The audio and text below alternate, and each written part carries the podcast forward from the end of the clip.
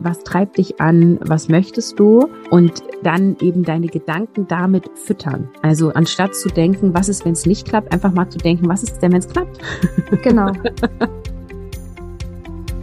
Man muss dann einfach auch irgendwann sagen, okay, ich traue mich jetzt, ich springe jetzt und äh, dann auf sich zu vertrauen, dass man das dann auch schafft und durchzieht, weil ich glaube, wenn man mit Herzblut und Leidenschaft dabei ist, ähm, ist das ein guter Motor und man kann nicht immer alle Möglichkeiten oder was könnte passieren und was könnte schiefgehen berechnen. Also wenn man merkt, da ist was in mir, das, da entfacht sich was, dann ist es auch erlaubt, das auszuprobieren. Und es ist genauso auch erlaubt, festzustellen, ah, nee, ist es eben ja. doch nicht für mich. Also ja. es ist, das ist, glaube ich, das, was ich in der Gesellschaft ein bisschen im Mindset ändern muss. Das ist okay. Man muss ja. nicht eine Entscheidung treffen und dann ist die für 50 Jahre äh, verpflichtend, sondern man muss herausfinden, was man möchte. Und manchmal, manchmal ist es nicht der First Shot. Was auch immer dein Projekt ist, ob es Malen ist, ob es ein Buchschreiben ist, aber wenn du merkst, da brodelt was in dir und vielleicht kennt man dieses Gefühl und gerade als Mutter ist es stärker, zu überlegen, hey, wie, wie kann ich das teilen? Wie kann ich das loswerden? Und ich glaube, wenn man eine Passion hat, dann wird es auch erfolgreich auf welche Art und Weise auch immer, aber das wirklich rauszulassen und einfach den Mut zu haben, das auszuprobieren, weil oft traut man sich nicht und das ist so schade, weil so man muss irgendwann starten und wie der LinkedIn Gründer schon gesagt hat, wenn deine Idee perfekt ist, dann bist du zu spät am Markt.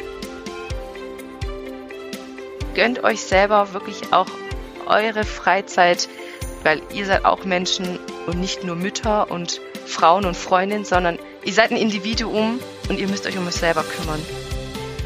Es kann sein, dass die erste Idee zur Selbstständigkeit nicht die richtige ist. Aber was man unterwegs gelernt hat, ist so irre viel. Ist nicht immer so einfach, da nach Hilfe oder Unterstützung zu fragen, aber es zahlt sich eigentlich immer aus und man bekommt viel seltener Nein, als man das ähm, vielleicht denkt.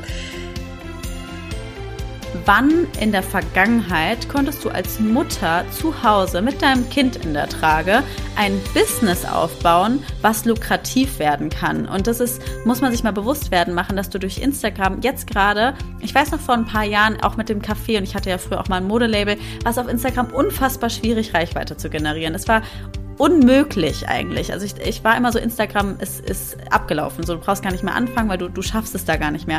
Und das hat sich jetzt verändert gemeinsam kämpft es sich einfach leichter und ähm, man macht viel mit sich aus und ähm, sich da einfach wirklich ein gutes Netzwerk aufbauen ähm, mit anderen Gründern, anderen Gründerinnen. Unsere ersten Podcast-Aufnahmen waren irgendwie mit Handy, waren so scheiß Sachen, wo wir uns jetzt denken, wie konnten wir das veröffentlichen? Aber es war gut, dass wir es gemacht haben, weil sonst wären wir nicht jetzt da, wo wir sind das, ist, das muss erlaubt sein, diese, diese Erfahrungskurve zu machen. Und deswegen finde ich es auch so wichtig, dass man, keine Ahnung, äh, im Studium oder in der Ausbildung vielleicht mal hier und da ein Praktikum macht. Und wenn das Praktikum nach zwei, drei Monaten abgebrochen wird, weil man merkt, es ist nicht meins, dann ist das trotzdem für was gut gewesen. Beobachte deine Gedanken.